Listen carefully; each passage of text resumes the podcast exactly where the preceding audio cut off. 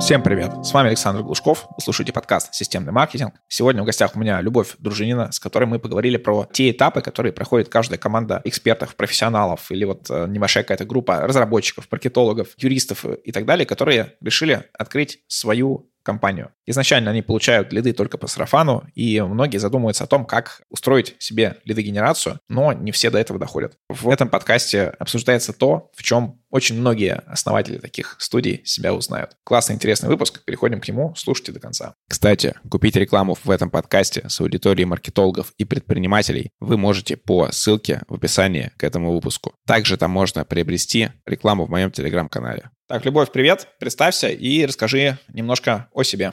Привет, меня зовут Люба, Люба Дружинина, и я руковожу образовательным бюро «Розетка». И я занимаюсь э, тем, что руковожу методистами, методической частью. Мы придумываем и проводим разные обучающие события, конференции, курсы и так далее. В общем, все, где нужно провести какое-то обучение. И наша основная ценность — это люди. Классно. Мы сегодня с тобой будем а, говорить про то, как выстраивать маркетинговой активности, когда у вас маленькая компания, нет бюджета или практически нет бюджета, нет человека, который круто разбирается в маркетинге, там отдельного какого-то маркетолога и так далее. И посмотрим это частично на примере вашей компании по тому, как вы э, искали себе клиентов, и частично затронем принципы по тому, что можно делать в таких маленьких компаниях, так как это э, сейчас одна из наших тоже целевых аудиторий, то, я думаю, много кому будет актуально. Давай начнем с самого начала. То есть традиционная история, вы какая-то группа э, экспертов, э, профессионалов, которые объединились. Либо вы прям целым отделом ушли из какой-то компании в такое свободное плавание, либо просто так получилось, что много взаимодействовали каким-то отдельным проектом и решили вот так объединиться. На чем обычно едут первые заказы, первые заказчики, откуда они приходят, как они приходят, и есть ли вообще какая-либо там система привлечения первых своих клиентов? А, да, мы, э, скорее всего, из того, что ты перечислил, третий вариант. А, мы ребята, которые а, сами все работали в образовании в разных ролях, да, там кто-то учителями, вот я, например, э, когда-то работала в школе достаточно долго,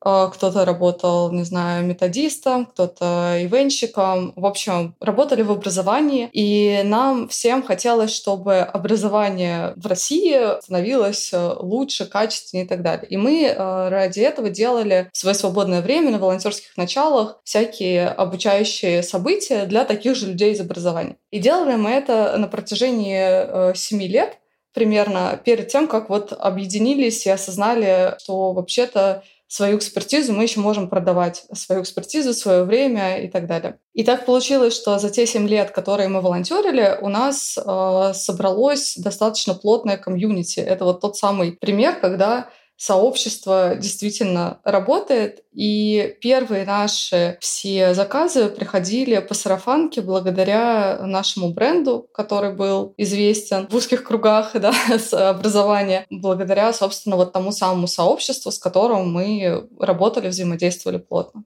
Вот, потому что в этом сообществе э, были люди, которые сами выступали в роли заказчиков достаточно такой интересный старт, при том, что за 7 лет ваш такой социальный капитал действительно рос. В таком формате проще запускаться, потому что чаще всего бывает, что какие-то э, ребята крутые, там, профессионалы в чем-то, в разработке, в чем-то подобном, например, ушли из компании, э, и у них первые клиенты — это какие-то друзья, знакомые, у которых такие достаточно разрозненные э, задачи. У кого-то там сделать какой-нибудь маленький сайт, у кого-то это что-то более крупное. И такого входящего потока с комьюнити нет. Ну и, и даже не входящего потока, а скорее такой базы, условно, с которой ты знаешь, что твои услуги могут быть актуальны, и они знают тебя как крутого эксперта в этой сфере. Ну, давай будем честны, что у нас тоже заказы были достаточно разрозненные. Плюс э, само по себе сообщество действительно за эти семь лет оно было такое плотное, что про многих людей можно говорить, что они там, ну, кто-то друзья, кто-то знакомые. То есть, в принципе, наверное, ситуация похожая, потому что ты еще не понял свои суперсильные стороны, да, трудно говорить о том, Э, что именно ты делаешь правильными словами, ты только-только пришел в бизнес, да, ты маленькая компания, которая как раз занимается тем, что э, выясняет, а какое же у вас УТП, да, как называются ваши услуги, каким языком говорить с клиентами, кто ваша целевая аудитория. И получается, что к вам приходит просто совсем. А вы вот это делаете, а вот это, а вот это. И вы просто все делаете, потому что, да, вы все делаете, у вас хватает экспертизы на это. Ну, это достаточно стандартный путь для всех таких вот там маркетинговых агентств, разработчиков, юристов и так далее. Сначала брать э, все подряд проекты. И большая проблема, что очень многие на этом уровне останавливаются. То есть, в принципе, приходят какие-то разрозненные проекты наступает какой-то момент, когда вы загружены достаточно сильно, получаете чуть больше, чем если вы работали условно на какой-то работе. И вроде бы как все прикольно, но по факту дальше какого-то масштабирования и роста, перерастания это в бизнес э, не происходит. Сталкивались ли с таким, либо у вас э, ну, какая-то особенность сферы, что можно приводить еще больше клиентов, и там еще больше клиентов вам не сильно загружают ваше время? Да, смотри, я чуть вернусь назад, что ты говорила о том, что у нас э, база уже какая-то была, с которой мы могли работать. А, мы, конечно, далеко не сразу с этой базой работали, и я даже скажу так, мы ее не сразу осознали как базу именно клиентов. Скорее, мы заметили, что к нам приходят э, знакомые там, знакомых или люди, которые есть у нас в сообществе, но сообщество рассматривали в первую очередь как ресурс для того, чтобы как раз эти проекты реализовывать, да, чтобы брать свою проектную команду людей. А дальше мы как раз стали осознавать, а какие у нас есть ресурсы для привлечения новых и больших заказов, потому что действительно сарафанка, она работающая, но работает как-то ограниченно. В нашем случае она работала почти два года, даже два года с небольшим, и удовлетворяла нас э, объемами. Но в дальнейшем мы поняли, что нам нужно уходить в такие восходящие продажи и думать о том, какие у нас есть ресурсы и что мы можем делать, как работать, привлекать лидов. Сейчас у нас э, просто есть как раз такая комплексная услуга именно для таких компаний, которые примерно в такой ситуации, как вы на тот момент находились, чтобы избежать вот этой общей проблемы, что когда вы, например, идете с этим всем на рынок, пытаетесь сделать какой-нибудь э, маркетинг, то вы позиционируете себя как мы сделаем все под ключ, какой бы у вас ни был, условно, образовательный проект, мы его возьмем. И, опять же, такой разношерстный формат. У нас сейчас такая прям консалтинговый, по сути, продукт, который помогает из той экспертизы, то, что вы делали до этого, пускай даже там для маленького количества клиентов, собрать готовый продукт, и чтобы идти продавать его, а не вы к нам приходите, описываете задачу, а мы вам экспертно подумаем, какой здесь конструктор собрать. А по какому пути пошли вы? То есть вы пошли в э, первый, условно, либо в тот, который я, я обрисовал как э, наш продукт. Я бы сказала, что э, мы пробовали и пробуем всякое, потому что идея про то, что вот у нас собралась уже какая-то экспертиза на базе тех кейсов, которые мы реализовали, да, тех проектов, которые мы исполнили, и классно вообще-то эту экспертизу, этот опыт подсобрать, может быть, в какие-то коробочные решения, чтобы было понятно, что мы делаем не только вот все-все-все разное, что вы хотите, но еще мы можем предложить вам конкретное решение, конкретной боли, если если вы понимаете, что вам нужно, и вас там устраивает, например, тот или иной формат. И в первый раз такие коробки э, мы попробовали собрать года полтора назад, или два уже, я немножечко теряюсь. А, мы тогда собрали предложение, например, по страцессиям и ну, еще парочку подобных вещей, потому что мы заметили, что к нам часто с этим приходят, и что действительно мы можем предложить не уникальную разработку под какой-то запрос, а собрать для всех такой подходящий вариант, э, универсальный. Да? И второй такой подход э, к решению, о котором ты говоришь, который вы предлагаете, мы совершаем прямо сейчас и на уровне переделаны сайта, где у нас есть и предложение, продолжаем работать с кастомными разработками. И вот, пожалуйста, четыре варианта не кастомных, если вы хотите четко знать, что мы вам предлагаем и э, за какие деньги. А вот кастомные как раз всякие разработки — это моя такая боль, проблема, потому что мы их очень долго продавали, то есть несколько лет, по сути, потеряно то, что мы продавали только кастомные, и часто это было по э, низкому ценнику, поэтому это такая штука, что ты вроде загружен, по факту у тебя ничего не растет, и это везде кастомное решение, и прям из этого сейчас уже на опыте понимаешь, что нужно как можно быстрее выходить. Давай про то, как привлекали клиентов дальше. Потому что, опять же, мы в самом начале бросались на любую гипотезу, как можно потенциально клиентов привлечь. У меня был там прям такой файлик, где ну, суммарно там больше ста способов того, как я видел гипотеза, что можно сделать, чтобы привлечь аудиторию. И там каждую неделю я брал там одну-две и пытался их э, применить, что-то получалось быстро, что-то не получалось, где-то приходили клиенты, где-то нет.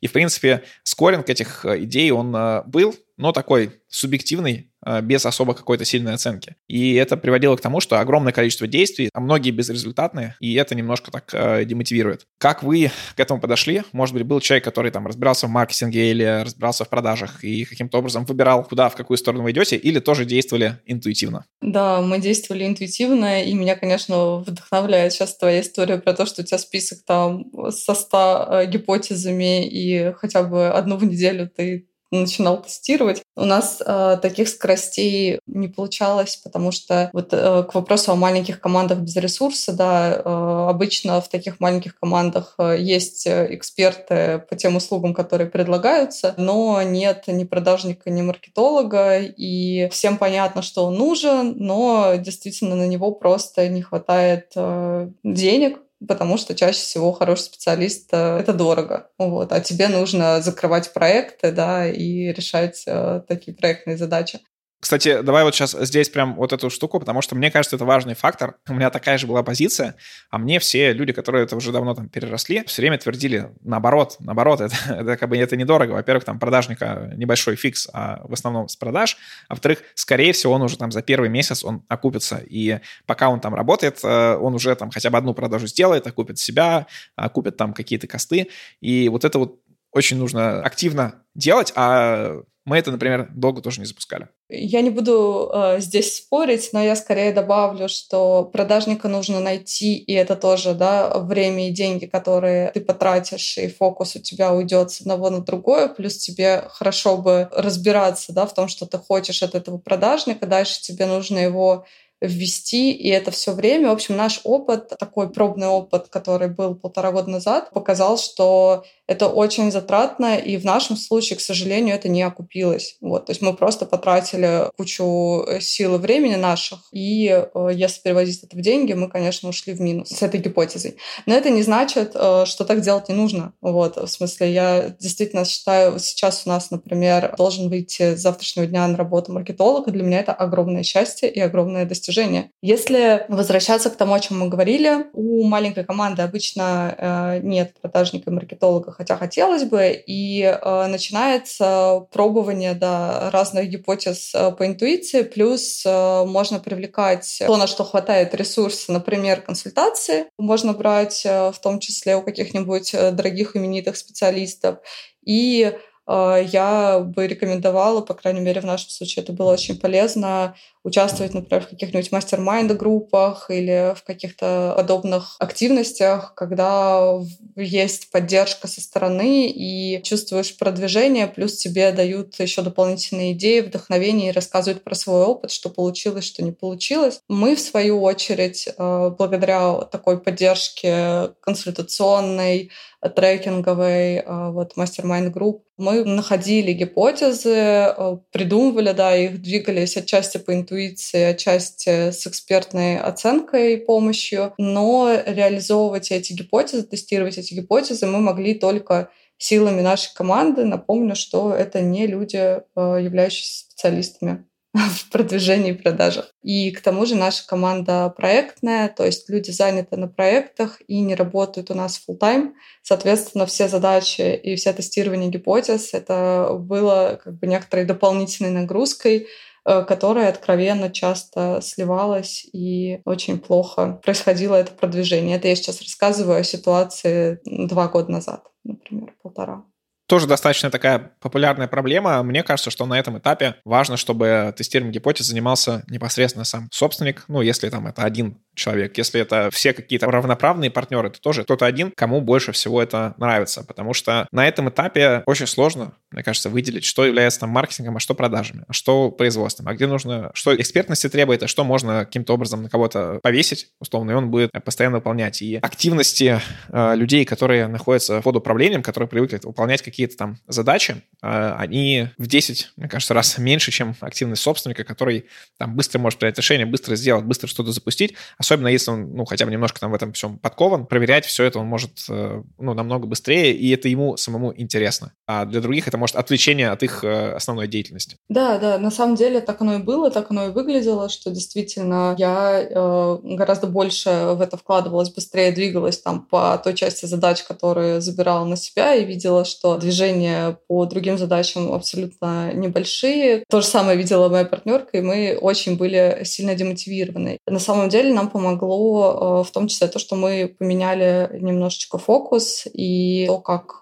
как в принципе выстраивается работа. Вот. То есть если мы тогда на том этапе э, распределяли между командой задачи, такие маленькие задачи вроде нам нужно найти конференции, где мы могли бы выступить, там, дальше договориться с этими конференциями, или там нам нужно написать статью и где-то ее опубликовать, то сейчас задачи скорее крупные, люди держат блок по какому-то продукту или по какой-то услуге. Вот мы реализуем воркшоп по метрикам, и вот у нас этот большой продукт, с которым нужно продумать все его продвижение, где мы будем это, его продвигать, каким образом, какие посылы. И один человек отвечает сразу за вот продукт. И получается гораздо быстрее, э, комфортнее и, наверное, его зона ответственности понятнее. Она, с одной стороны, гораздо больше, с другой стороны, ее легче и посчитать, вот, чтобы как-то оплатить. С третьей стороны, такой объем, как оказывается, становится в голове человека просто приоритетнее, чем вот какая-то маленькая задачка, которую можно откладывать изо дня в день. Ну да, и, в принципе, распределение зон ответственности — это такой важный маркер того, что компания растет, куда-то развивается, потому что на начальном этапе всегда это такой комок из э, ответственностей разных э, людей с э, ну, непонятными требованиями, постоянно быстро меняющимися и так далее. Что на пути всего этого, того, как вы начинали получать свои заказы, что, как ты считаешь, помогало больше всего? Может, это какие-то материальные истории, может, какие-то нематериальные?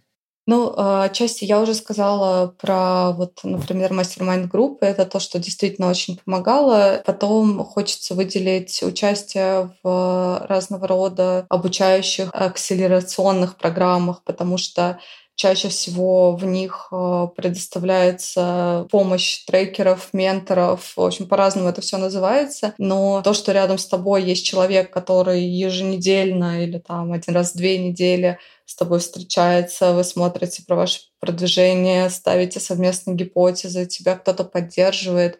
А, мне кажется, это очень помогает. Это вот про то, что совершенно нематериально и, может быть, не чувствуется как а, супер важная часть, но на самом деле очень влияет, потому что ты являешься организатором бизнеса, на тебе очень много ответственности, огромное количество решений, которые нужно постоянно принимать, и очень мало поддержки, потому что ты являешься поддержкой для большинства. И вот эта вот внешняя поддержка в виде помощников, экспертов, трекеров, менторов. Это то, что первые э, пару лет э, нас точно сильно продвигало, в том числе с точки зрения продаж. Я, наверное, сюда свое добавлю, что вот мне периодически очень сильно помогает. Это кейсы, но не в том плане, что кто-то там опубликовал какую-то статью с кейсом, а когда ты идешь по рынку и видишь, что что-то у кого-то работает. Например, есть какие-то гипотезы или вот такие устоявшиеся мифы, что если ты продаешь контекстную рекламу, то запускать контекстную рекламу на то, что ты продаешь услугу контекстной рекламы, это неэффективная история, что у тебя не получится заявки, это будут дорогие, маленькие клиенты и так далее.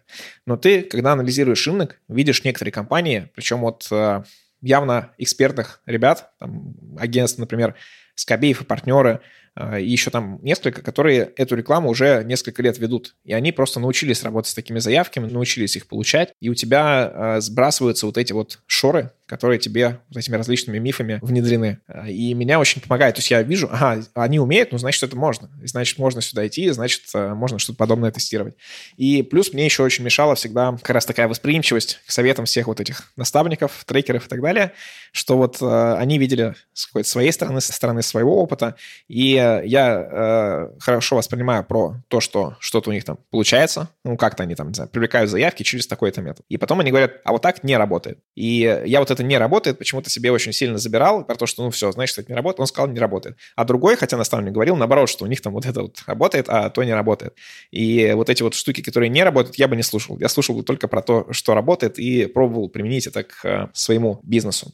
Да, тут я абсолютно согласна. То есть это не должны быть ограничивающие общения, да, не то, где тебе говорят, что не делай так, потому что, ну, всякое может быть. Вот про вдохновение тоже согласна смотреть на то, как делают другие, там, особенно более крупные ребята, куда они сейчас пошли, э, что они тестируют. Очень э, классно замечать, что вот мы что-то пробуем, да, вот мы что-то тестим, и тут мы видим, что наши там более крупные конкуренты то же самое делают, и вроде бы, с одной стороны, это может быть ну, не очень выгодно для нас, но все равно приятно видеть, что вы одинаково ну, как бы мыслите в ту же сторону.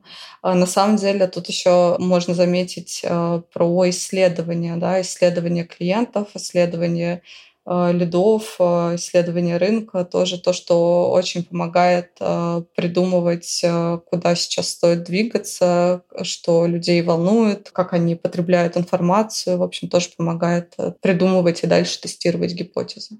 Согласен. Смотри, у тебя такая сфера, которая по процессам похоже на то, что делаем мы, как маркетинговое агентство, похоже на юристов, похоже на разработчиков. Вот вы сейчас находитесь на определенном этапе, когда вы пошли наружу, начали получать лидов, все хорошо. Расскажи, может быть, немножко субъективную историю, какие источники ты считаешь самыми приоритетными в таких вот B2B продажах экспертных услуг? Это любопытный вопрос, потому что расскажу тут э, маленькую ситуацию. Была у меня консультация с маркетологом, которому очень доверяю, и она как раз предлагала, говорит, давай посмотрим там ваших э, лидов, с которыми, ну, например, не получилось прошлый раз, да, или клиентов, с которыми получилось, но новых заказов пока не было, подумаем, какие мы можем активности такие придумать, предложить, с чем к ним прийти, чтобы получился контакт э, и получился, собственно, дальнейшая продажа получилась. И мы с ней начали разбирать друг за другом разных клиентов, э, и в какой-то момент она говорит,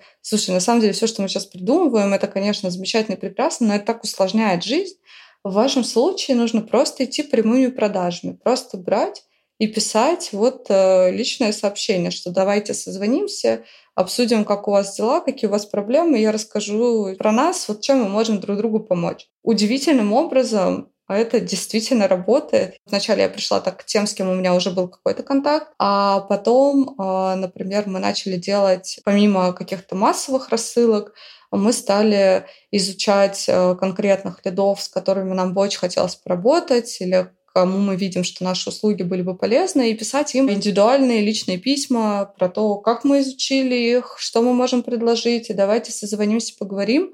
И на данный момент таких э, писем у нас было не очень много написано, вот таких личных писем. Мне кажется, штук э, ну, меньше десяти и только одно из них осталось без ответа. То есть это очень-очень-очень хороший, хороший показатель.